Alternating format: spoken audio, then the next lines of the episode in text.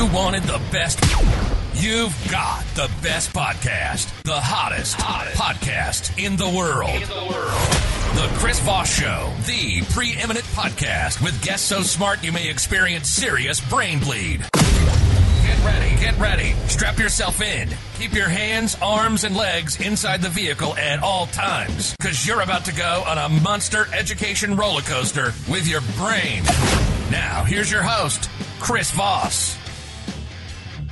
Not roller coaster with your brain. It's so hot. Hi, folks. Chris Voss here, your host, your host of the Chris Voss Show. Do I actually have to say that because it is the Chris Voss Show, but I still have to say I'm the host? That makes no sense, or it makes all the sense. I don't know which it is, but be sure to refer the show to your family, friends, and relatives. Also, go to iTunes and give the show a great referral. Give it that five star love. We certainly appreciate you doing that. Tell people how much you love the show because that's what makes my day.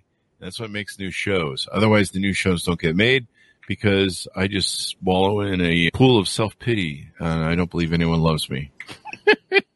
or as we like to call around here Wednesdays. I don't know what that means. Anyway, guys, thanks for tuning in. We certainly appreciate it. We got an amazing author on the show as always, but in the meantime, go to youtube.com forward slash Chris Voss. So go to goodreads.com forward slash Chris Voss. Our groups on Facebook, LinkedIn, Twitter, Instagram, TikTok, all the crazy places those kids are playing these days. And check us out, including Chris Voss Leadership Institute.com. You can see some of our courses and leadership training that we have there as well, my speaking, etc. Today, we have Chris K. Jones, a new author on the show. He's the author of the newest book, Head Case, Book One, Shock and Denial, that came out March 10th, 20 22. We're going to be talking to him about his amazing book. He is a recovering serial entrepreneur who quit at the peak of his career to honor the promise he made to himself at 19 that he would become a writer. He splits his time between Tarrytown, New York, and Barbados, where he finds time to swim with turtles and observe cloud animals. Although he doesn't have any children, his inner eight-year-old keeps him on his toes. He's an extrovert who's decided to work in the world's loneliest profession, writing books. Yes, I can tell you that from my experience. writing his first novel, Head Case, has been the best form of therapy he's ever had. Well, that's good for him because mine broke me. Welcome to the show, Chris. How are you? I'm great, Chris. Thanks. Thanks for having me on. Really appreciate it. I, I think it was the editing and the it was the editing mostly that broke me, but I did I wrote it in three months, so a bit of a oh. head spin. So welcome to the show. Congratulations on the new book. Give us your dot com so people can find you on the interwebs. Sure. You can go to chriskjones.com and if you sign up for the mailing list, you can get the first seven chapters free of Headcase. So figure if you like it, then go buy it. You can also reach me on Instagram at headcase underscore novel, as well on F- Facebook, Chris K. Jones author, and on Twitter, headcase underscore novel. There you go. So, what motivated you on to write your first book?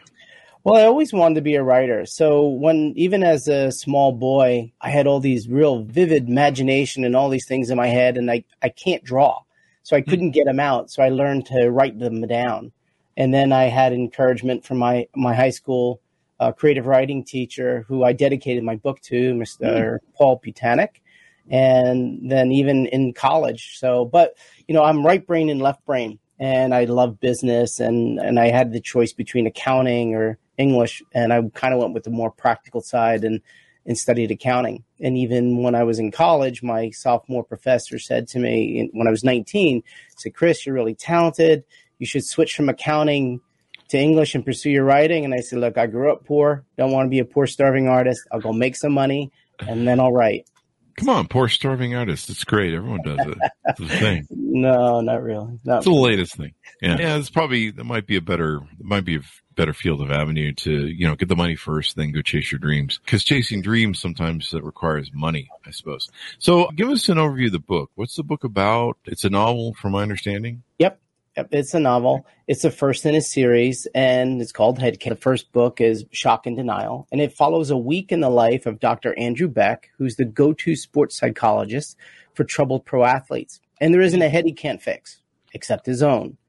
and and when his own inner demons get the best of him, he misuses his insider access to athletes in a wager, which leads him down this dark path of blackmail, mysterious murder, and life or death bluffing and his only way out is to go all in.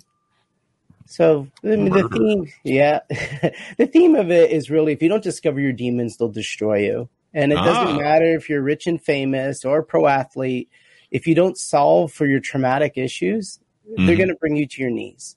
Mm. Trauma. Yeah. favorite subject of human beings everywhere, whether they realize it or not. So that's interesting.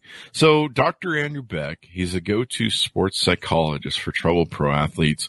What what was the reason you chose the title head case?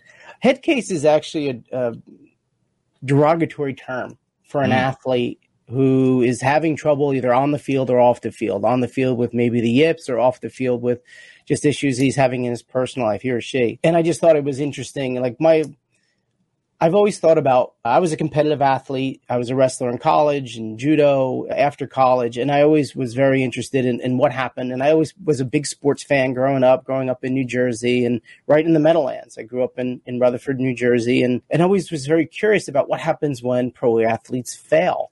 What mm-hmm. happens and how do they deal with it? And I thought, well, you know, maybe they go out and they get a sports psychologist. And then my favorite question as an author is, what if? So, well, what if that sports psychologist had more issues than the people that he treats. And Dr. Andrew Beck was born, and and he's just, uh, you know, he's he's very talented at treating his clients and his patients because he's the son of a Masters champion, and he was a golf prodigy at five, and his father wanted them to be the first father and son Masters champions. But he bro- he drove him to the breaking point, and at 18 he walked away right as he was about to turn pro to go study psychology and their relationship never healed. So it's a lot about and family trauma, generational trauma, and you hear and there's just a whole lot about how each even the athletes and what they dealt with in their families. I mean, all our trauma starts with our own within our own family, right? Because that's what we're closest to, and then just working through that. And we see that he's so able to compartmentalize his life, and it's like a doctor heal thyself and things you would think he'd be really aware of because he's a psychologist. He's not because it's his own trauma. And it doesn't matter all the training that we've had if we really don't work hard to understand our own trauma and, and get to the dark part of it and bring it to the surface. You know, we're really not going to have, we're going to have a hard time healing. And, and, and I hopefully people really just enjoy the book. It's entertaining. It's a page turner. You Mm. know, it, it's twists and turns throughout, you know, and just seeing how this guy's life, this, goes down goes from you know way up top to a life we would all love to have and then he's really hurting in the at the end and just seeing what happens to him but it can happen to any one of us but i do hope people are entertained and if i can raise awareness towards mental health in sports i'd really be happy with that too Oh, that's a good angle that you can contribute that way. The did so? Did you pick the psychologist and the trauma theme from your own uh, experience of life? Sure. I mean, we've all experienced trauma. I did not experience the traumas that my athletes in this did. They really had a lot of, or even Andrew, physical and mental abuse. I didn't have that. I mean, we all have our experiences of who we are and the things we struggled with. I mean, I, as a wrestler, I struggled from eating disorders and I was battling the scale and not my opponent, which was great when I went to judo and it was actually my I'm Buddhist, and my Buddhist teacher was one that suggested I take judo, and I Mhm. like being able to do things over again. You know, everything in life is reincarnation, I believe, and so I got to do judo again. I played at my healthy way. I had a healthy approach to it, and I won. So it's really like everything in looking at, at how we approach the sport. I mean, I didn't. I was very competitive. I hated it when I lost. Of course, you know, you sit there and you just think about what happened, go through every move, every second, watch the video a thousand times and try to correct yourself. So, but it was still that those points of looking at you know what I went through, even as as a you know a competitive athlete, but not you know I wasn't on the Olympic team. But then I Mhm. did speak with Olympians. I did do a lot of research and and you know most a lot of pro athletes their childhoods were horrific Mm-hmm. and I think it's just they don't get a lot of compassion. I mean, right now Yeah. at least it's really great that we're starting to hear more about it, and and that athletes are able to come forward, and people like Michael Phelps with his documentary Weight of Gold, Hmm. and yeah, it, it it's okay to say you're not okay. Definitely. I mean, that's, I think that's the hardest part is finding out, is admitting you have trauma and uh, finding out you're not alone. So I think that's very helpful to a lot of people. So this is kind of interesting. You know, I, I've always kind of had a little bit of a snicker about psychologists because you know I, I, dated some psychologists when I was younger, and that they're the one group that I will never date ever again. They were usually people in college getting their psychology degree, and usually they were getting their degree because they were trying to you know, fix for free, basically what was going to take decades to fix. And, and they have a high suicide rate in their thing. I think they're number two next to the dentist or something. Oh, wow. And so they have a high suicide rate. And I'm like, wait, the psychologists who help people with their mental health so they don't commit suicide or have the second highest suicide rate. Well, that's like nonsensical, but maybe in a way it is. So I think it's kind of interesting that that your book deals with you know a psychiatrist who fixes everyone else's problems but his own.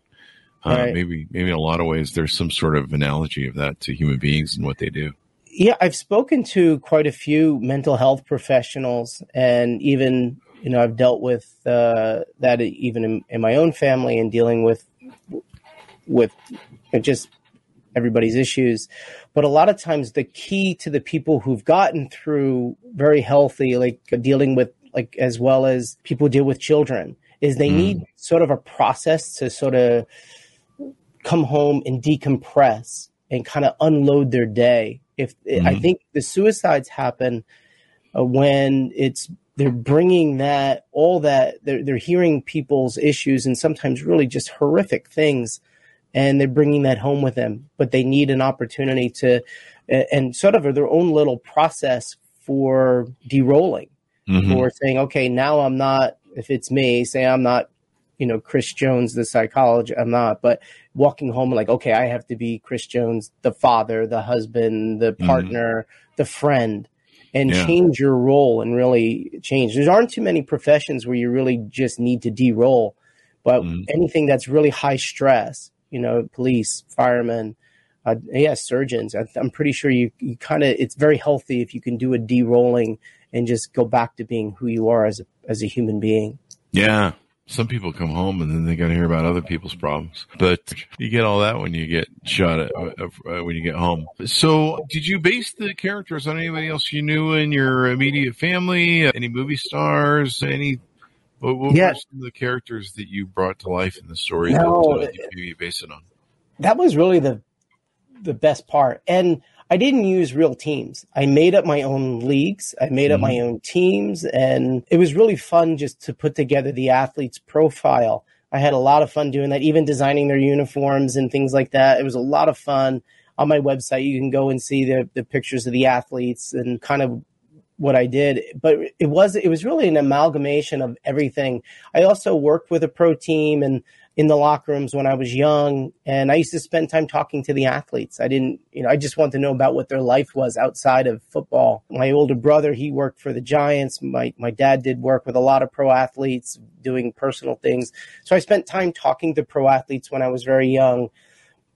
But it was really just an amalgamation. It wasn't one person. They don't. There's no character in the book that resembles anyone. It, was interesting. One of the characters, you know, Andrew Beck's brother's name is Brandon, and my brother is Brendan. And I had to call him. I'm like, Mike, I said, Brendan, this has nothing to do with you. I just like the names.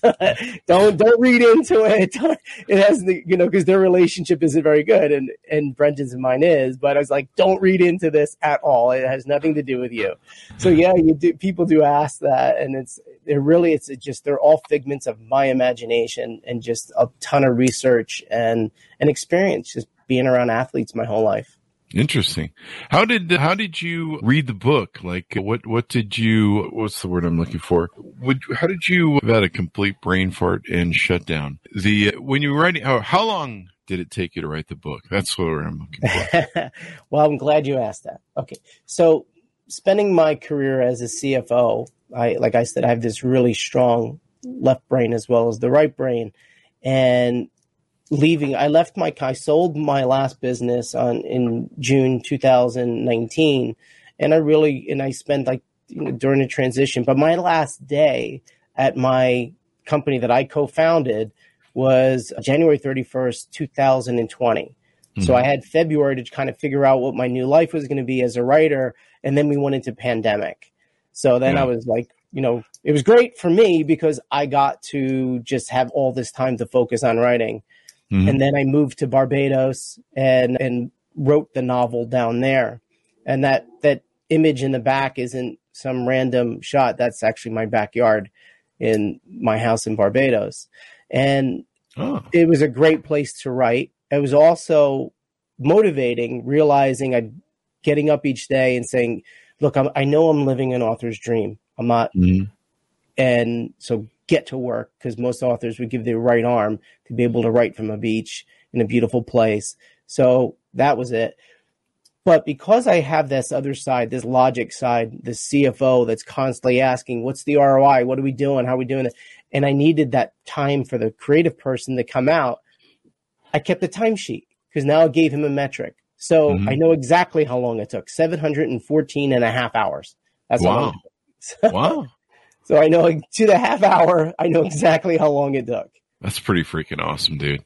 That is pretty freaking awesome. What else do we need to talk about the book? Do you have any teasers you want to put out for uh, scenarios or or things that you think are really yeah, sure. Like even though it, it deals with a lot of like you would think masculine topics, I wrote it in a way that was very sensory and hmm. more about emotion. I have a lot of international friends, you know, living in Barbados. I went to college in Northern England, in Newcastle. I have a lot of people in Europe. So I wrote it in a way that if you didn't know anything about sports or psychology, therapy, you'd still be able to really enjoy it. I made it so you can you're experiencing what the players are feeling rather mm-hmm. than so much the technicalities of what's going on in the game, which would bore people who aren't sports fans. He's also got you know these gambling issues, so there's card playing, and so yeah, I think it it, it is something. And my female readers it would have been really great. I got great feedback from them. Mm-hmm. one of them said to me, it was such a great insight into the male psyche. Nah. I wrote, you know, I'm writing it. I'm a male, right? So I'm writing like that. But you you are really following like a shadow in a in the narrative of, of going through whatever Andrew was going through. It stays just in his what we call the close third person narrative. We're just in Andrew's head, but you're feeling what he's feeling. You're seeing what he's feeling, smelling what he's smelling. And I mm-hmm. purposely wrote it so it was very sensory. So people who some people are visual, some people are auditory, some people are kinesthetic. I wrote it to different modalities on purpose so people would feel connected to the story and I think, you know, my female readers have enjoyed it just as much. And most, and even my male friends who aren't sports people, they mm-hmm. all said they enjoyed it because they could follow the story because it's really about relationships. It's about emotions. It's about dealing with our own issues and how we can get tripped up, even when you got a PhD and you can still get tripped up. So we're all human. Yeah. And everyone thinks, you know, you get successful, you think you're, you've got it all and you know, and sometimes we see people that seem to have it all in this world, and yet they they don't. You know, sometimes you can have that outward expression of of having everything, and then uh, inward you're a freaking mess. And you know, I I went through my life where I started my first companies early on and became successful, and I thought that money would heal all wounds and I would be able to, you know, I'd be, it would perfect me in some sort of sense. Really, all it did was amplify all my traumas and problems and issues and it, it just made it worse. And so, uh, a lot of people don't realize that's kind of the course a lot of people take. So it's interesting that he goes in that course. He becomes successful. He gets, you know, all the stuff, the Central Park, the sports car, the country clubs, the Greenwich mansion and, and seems to have the perfect life. And, and yet it's a mess. You, you tease that there was murder, murder, you say in the book. Do you want to tease a little bit more on that one? I, I know people have well, intrigue. Yeah, definitely. You know, he gets mixed up with uh, this where he goes to gamble because he's got this mm-hmm. gambling addiction. It, when he left pro sport, well, he left competitive sports. I mean, doing this since he's five years old, and his father, you know, just push, push, push.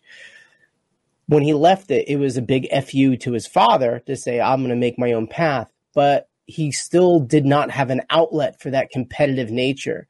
So I firmly believe when we have these things, if we don't solve for them, they're going to go sideways on us. So yes, he was studying psychology, became a psychologist, working with athletes, but he still needed that competition. So it came out through gambling because in gambling, he can take the, he gets that rush, that rush of, for him, it's less about the money and more about, can I just own this person? Can mm-hmm. I look into their mind? Can I read them? Can I read all their tells? Because now it's legal, right?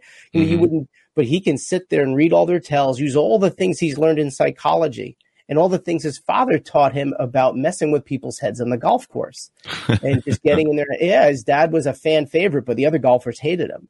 Mm-hmm. And in learning all this, and even though as much as he really despised what happened with him in his youth, this comes out and he gets caught gambling, you know, in this place and he's down with it. He, and it takes place on Mercer Street. There's the place called the Five Iron that I sort of created. There's an, there's an elevator on Mercer Street with a camera. And while I was doing my research on Google Maps, cause right, we're all in quarantine, I saw it. I'm like, oh, that's it. That's the spot. So uh, I do have some videos that I'll be posting in, in the next few weeks about I did a whole talk about, you know, why I came up with it. So yeah, he gets mixed up with this underground kind of gangster that has this mm-hmm. gambling hall and he makes this bet that he shouldn't have used because he understands who the athletes are and it just all goes sideways after that. All goes sideways. And now you meant it, it, in the title, it says book one. Is this meant yeah. to be a series? Yep. I'm already working on book two. I don't really have a title for it yet. I did all the outlining, working on book two and hopefully we'll release that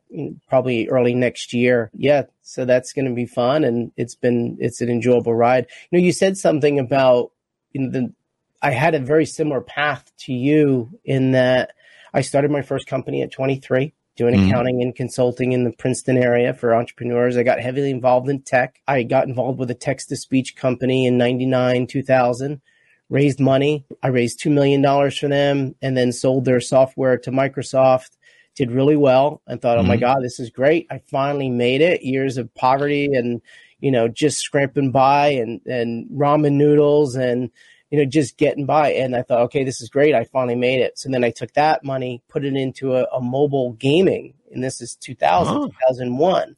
So we were way in front and we had, and August 31st, I raised money just to get us through the next month. And that's 2001, August 31st, mm-hmm. 2001. We had contracts ready to be signed with Vodafone and Verizon, AT&T, AOL Sports and Fox Sports and AOL Mobile. And then 11 days later, the universe changed. Wow. And we didn't get calls back until November. Nobody even called wow. us. And we ran out of money and we had to shut wow. it down because every project got canceled and I lost everything I had. I was deep in debt, living an expensive lifestyle in Park Slope, Brooklyn. And it really beat me up. It really, yeah. really beat me up bad. So if you think like it's, I think it's, it's really tough to not have money, make money, and then lose it all. Mm-hmm. And it really beat up my my own self esteem, my confidence until one day I was on the phone with one of my buddies, and you know, and I was, you know, wham, wham, wham, wham, wham, woe is me. And he said, Don't worry about it, Chris. You're a survivor. I said, What? He goes, You're a survivor. I said, You know what? You're right. I am. God damn it. I'll hmm. get through this. I made a goal, get a new, I started my consulting company again and said 90 days I'll get a client. And I got one in 89. Nice. And, and then that helped me build. And then I sold that and got on to the next company, uh, Durrani Reynolds, which I built with my two partners over 10 years and then sold that. So, you know, it's like rags to riches to rags to riches story. And it's tough. And like you said, like you think you've made it. And even then, I think it's really important to have a what's next. Mm. So, so many people, when they succeed, they think, oh, I'll just play golf for the rest of my life or what. No, you need to have a what's next. And I think one of the things that's really kept me very healthy about this is that I wanted to write. So I knew what I wanted to do next. And I really advise people, you know, when they're coming to that point where they've achieved some success, they want to sell their company, think about what you want to do. Think about mm-hmm. how you want to, what's going to be your life's mission, what's going to be your purpose, how are you going to go out, how are you going to give back you know, I think mm-hmm. philanthropy is really, really important. You know, how can you raise awareness? For me, it's telling stories and, and raising awareness to generational trauma and mental health in sports. You know, telling stories, whether they're a novel or a business book or or any other kind of book, you know, it's it's it's almost like a manual for life the uh, you you end up learning from other people, learning stories. You know, we don't have a manual for life. At least I didn't get one. Mine got lost in the mail, evidently. You you know you you learn. We learn from stories. That's why we watch movies. That's why I watch TV, uh, which always makes me nascent about those people who watch CSI. I'm not sure what they're learning, but you know, it's it's interesting to me. And so you know what you've said resonates. Yeah, when people go through cathartic moments where they lose everything and then and then come back and and sometimes you gamble and sometimes you lose, sometimes you win. Mhm. You know, it, it's all a part of life. And, and a lot of times in those cathartic moments, you realize that it, you know, it wasn't, it wasn't the money, it wasn't the success, it wasn't the property, it wasn't all the things you own that, that end up owning you. It was always you the whole time who generated all that. And that's the real beauty of those cathartic moments. To follow up to the previous question, so is the is the further books going to have the same characters in it, or are you going to? Yeah, a lot of the same characters are in it. We'll follow, keep following the athletes. I added a couple of new ones, and Mhm. uh, yeah, uh, it gets a little Shakespearean. Ah, it's always he always had good plot yeah, lines. So. you know, if you add a character, you gotta get rid of the character because you can only keep so many people in, in line. Otherwise, it becomes Lord of the Rings. You know, Huh, it's kind of fun to kill off a few people uh, here and now and then. Is Dr. Andrew Beck going to be a continuing feature or? yeah, definitely. So he's he'll be through it. He's got a long journey to go through. You know, he's still Mm. got to get to the point. You know, um, I already where he's just starting to see that he has a problem, Ah, and that's so that's the, step one, right? Mhm. when you first recognize that we have a problem and you can admit that to yourself, you know, that's just the beginning of that journey. So ah, yeah, he's got a long journey to go and a lot of a lot of things are going to happen and you know, he's going to learn that he can't as smart as he is even though he's the smartest guy in the room, he's not always so self smart. You know, his self-awareness. that's very true. Someone's commenting, made it is truly about what's in your head. Yeah. So some people assume that they made it and there really never is no made it. In fact, if anything, the, the more successful you get, the higher that tightrope goes, you know, the more you can look down and go, there's a long way down. Like, you know, no one gets paid this amount of money and you can just quit and go to McDonald's and get paid the same. I- think if you start changing your your metrics to how many people you can help versus mm-hmm. you know how many zeros in your bank account and mm-hmm. hopefully to the, hopefully to the left side of the decimal so I've been in that side too. But yeah it's really I think start thinking about how can I how can I help? How can I influence? How what's the best way? I mean having a podcast where you go out and you're helping and, and teaching individuals and bringing on people who can hopefully inform and entertain. And that's what I Mhm. like to do. I want to entertain first and foremost. I want you to be entertained. I want you to pick up the book at the end of your day and, and lose yourself in the world that I built and give yourself, you know, 20 minutes of break from, from your difficult day. And if you can pick something up, if something motivates you, inspires you, well, that's just bonus. You know, that, Mhm. that to me is, is something, I mean, you said it like, how many times did we watch a movie that kind of changed our perspective on life? Mhm. right? And I do think through storytelling, rather than writing a nonfiction book, I thought it would be more fun. It was more fun for me. Honestly, I'll be honest. It was more fun for me to make up and play with all these characters and have them in my head and and and mess around with them. Uh, but I think it, you can through storytelling, kind of. It's almost a better way to tell nonfiction is Yeah. fiction. Right? Yeah, I had a, I was, I was struggling. I think there was one point in editing and one point where I was writing like 12 hours a day and re-editing and re-editing at that. And uh, I was losing my mind and I reached the point where I was ready to throw it all out the window. And I called up my, a lot of my friends who were authors and they go, yeah, if you're at that point, you're at the good part because you're almost through it. Yeah, just keep going. Yeah. Just keep yeah, going keep going. and I was like, "Are you freaking out of your freaking mind? I I'm so done." And I was frying myself up. I was pushing Yeah. it way too hard. I mean, I banged it in what three months, and you know, a lot of it. Uh, You know, a lot of it was easy initially because it was stories that I've been using as a griot of, of my business lessons for, you know, 54 years or 20, 30 years, however long it was. And so, you know, it was a lot of putting those stories to paper, but then the editing and, and the rewriting and the structuring and, and how we wanted to do things and, you know, do this, do that. It was, it was pretty, it was pretty whipping.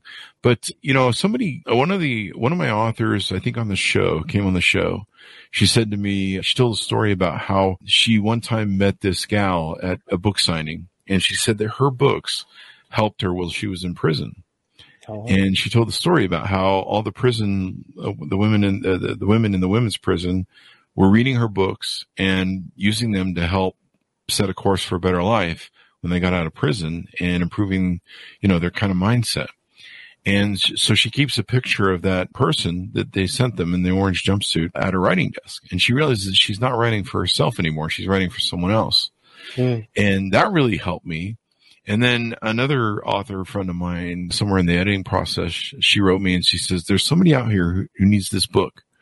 And if you don't finish writing it, you're not going to be able to help them. And they're going to read this book at the right time and need it at the moment that they need it most.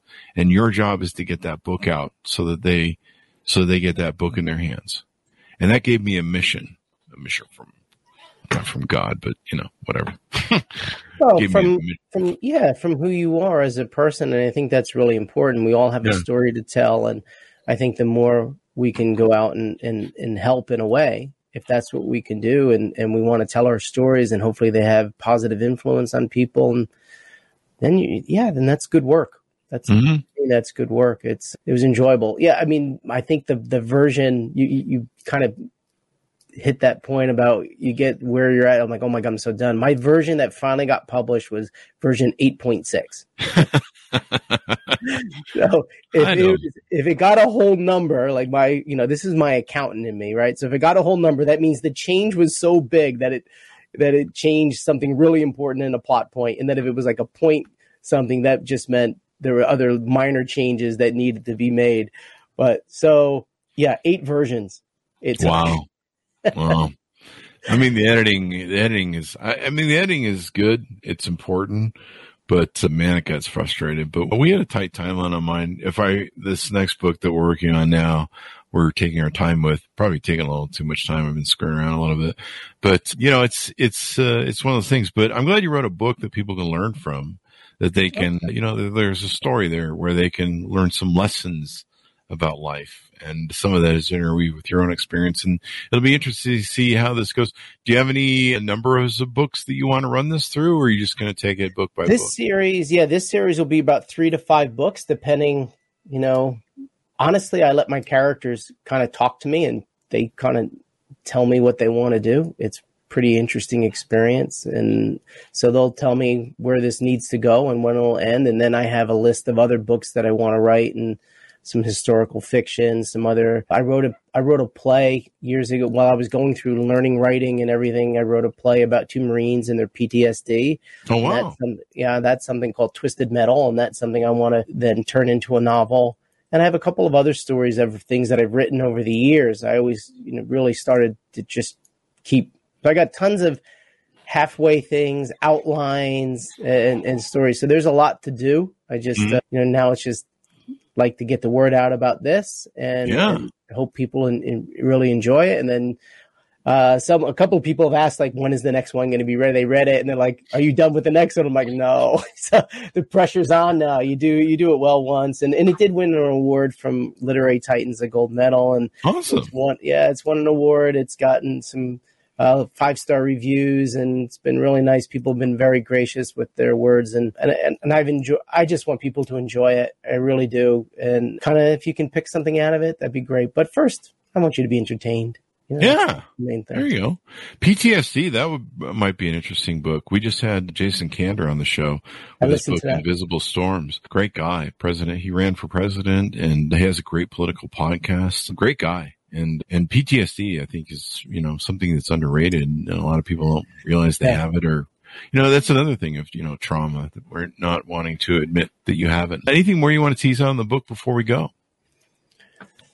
I think it's just that you know if you're looking for a good summer read, something to get through quick, I think it's, it's it's a great pickup for you. Again, you can go down and, and, if you're not sure, go out to my website. Just subscribe to the mailing list. You can get the first seven chapters for free.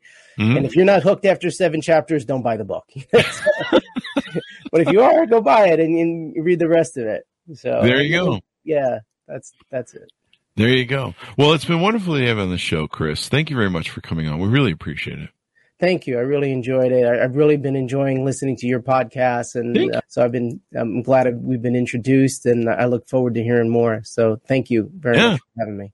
We've got some really exciting guests coming on. We always have exciting guests. So the, the book company send us the, just the most wonderful people and just brilliant CEOs. There'll be more leadership uh, discussions we'll be having on. We're, my next book is interviewing a lot of CEOs on, on leadership and how it works and stuff kind of around my first books. And, and so it'll be interesting to see how that whole thing plays out. And, and yeah, lots of lots of discussions and and it'll be interesting to see how the world changes with COVID and everything we're doing. Yeah. Give us your dot coms again one more time so people sure. can look up on the interwebs.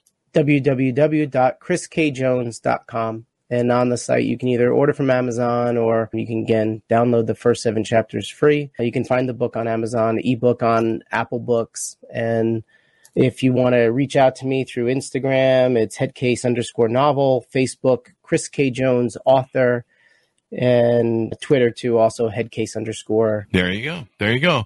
Well, thank you very much for coming on. Thanks, my honest for tuning in. Go to youtube.com forward slash Chris Voss. Hit the bell notification button. Goodreads.com forward slash Chris Voss. See everything we're reading and reviewing over there. Also, our big LinkedIn group and the LinkedIn newsletter. Subscribe to that thing as well. Thanks for tuning in. Be good to each other. Stay safe. And we'll see you guys next time. And that should